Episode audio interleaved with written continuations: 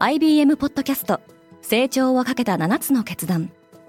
成長をかけた7つの決断とは今後3年間に世界を形作ると予想される7つのビジネストレンドについて IBM が何千ものクライアントとの対話に基づき提言をしたものです。このポッドキャストでは変化の激しい時代において企業が下すべき成長をかけた7つの決断について日本 IBM の7人の専門家と考えていきます。今お聞きのリスニングサービスにてぜひフォローボタンからフォローをお願いします。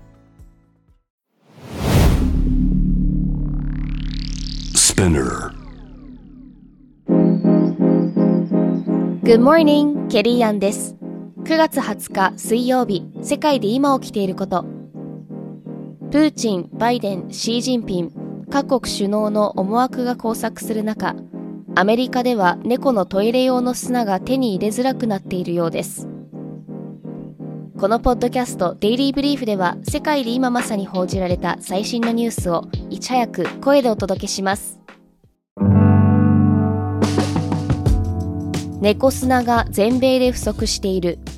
アメリカの家庭用品大手クロロックスへのサイバー攻撃の影響が広がっています。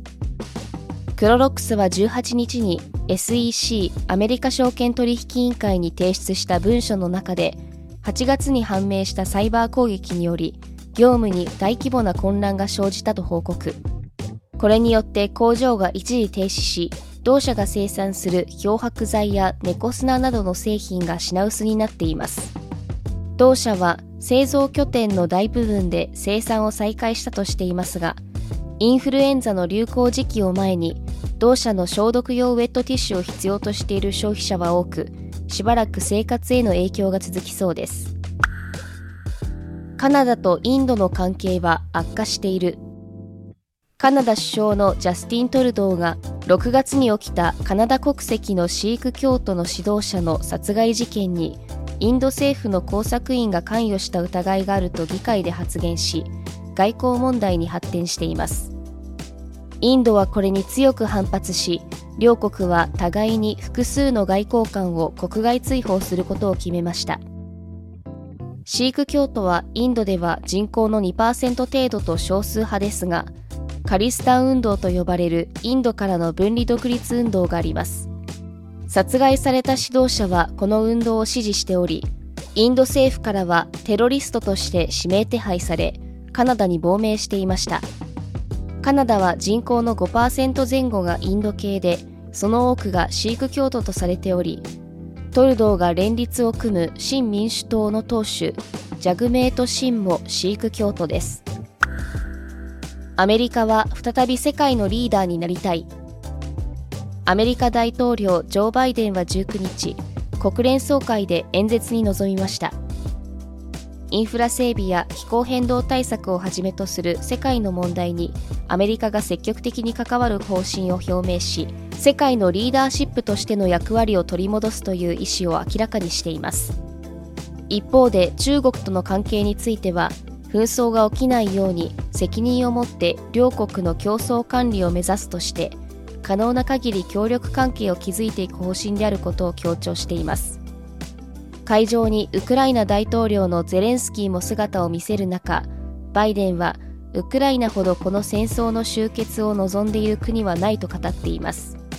そのゼレンスキーは21日ホワイトハウスでバイデンとの会談が予定されています。ロシアが頼れるのは中国だけ。ロシアを訪問中の中国のワン・イー外相はロシアのラブロフ外相やパトルシェフ安全保障会議書記と会談を行っています。そのパトルシェフの談話としてロシアの国内メディアはプーチン大統領が10月に中国を訪問する予定だと報じています。ロシアはウクライナ侵攻以来中国との関係性を強めており中ロ貿易については今年上半期には前期比で30%も増えています。ロイターは今年初めにもアメリカの CIA 長官の談話としてロシアの中国への依存が高まっておりやがて中国の経済植民地になる可能性すらあると指摘しています。中国前外相の更迭理由は不倫か。今年7月に突然中国外相のポストを外された陳元についてウォール・ストリート・ジャーナルは中国共産党の内部調査で駐米大使時代に不倫関係にあったことが判明したと報じました。陳は2021年7月から今年1月まで駐米大使を務めていましたが関係者の話によればアメリカで不倫相手との間に子供が誕生していたそうです。不倫などで中国の国家安全保障が脅かされるような事態がなかったか調査は続けられているそうです。陳は就任のおよそ半年後に動静が途絶えその後外相の交代が発表されていました。ナゴルノカラバフで再び武力衝突が起きた。アゼルバイジャン国防省は19日隣国アルメニアとの係争地であるナゴルノカラバフに対して対テロ作戦を開始したと発表しました。両国はいずれも旧ソ連構成国で双方がナゴルノカラバフの帰属を主張したびたび衝突が起きていました。仲介役を担ってきたロシアは戦闘行為を停止するよう呼びかけています。地元当局者によるとこれまでに少なくとも25人が死亡したとみられます。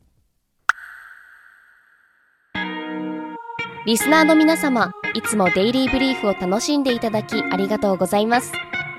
ぜひこのポッドキャストを SNS などでシェアしていただきデイリーブリーフコミュニティを一緒に成長させませんか？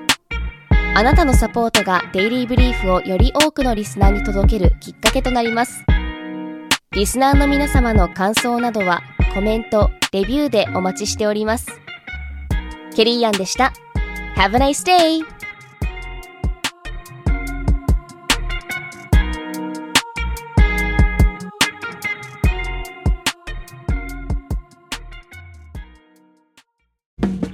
リスナーの皆様より多くのリクエストをいただいている話題のニュースを深掘りしたエピソードを週末の有料版で配信中です。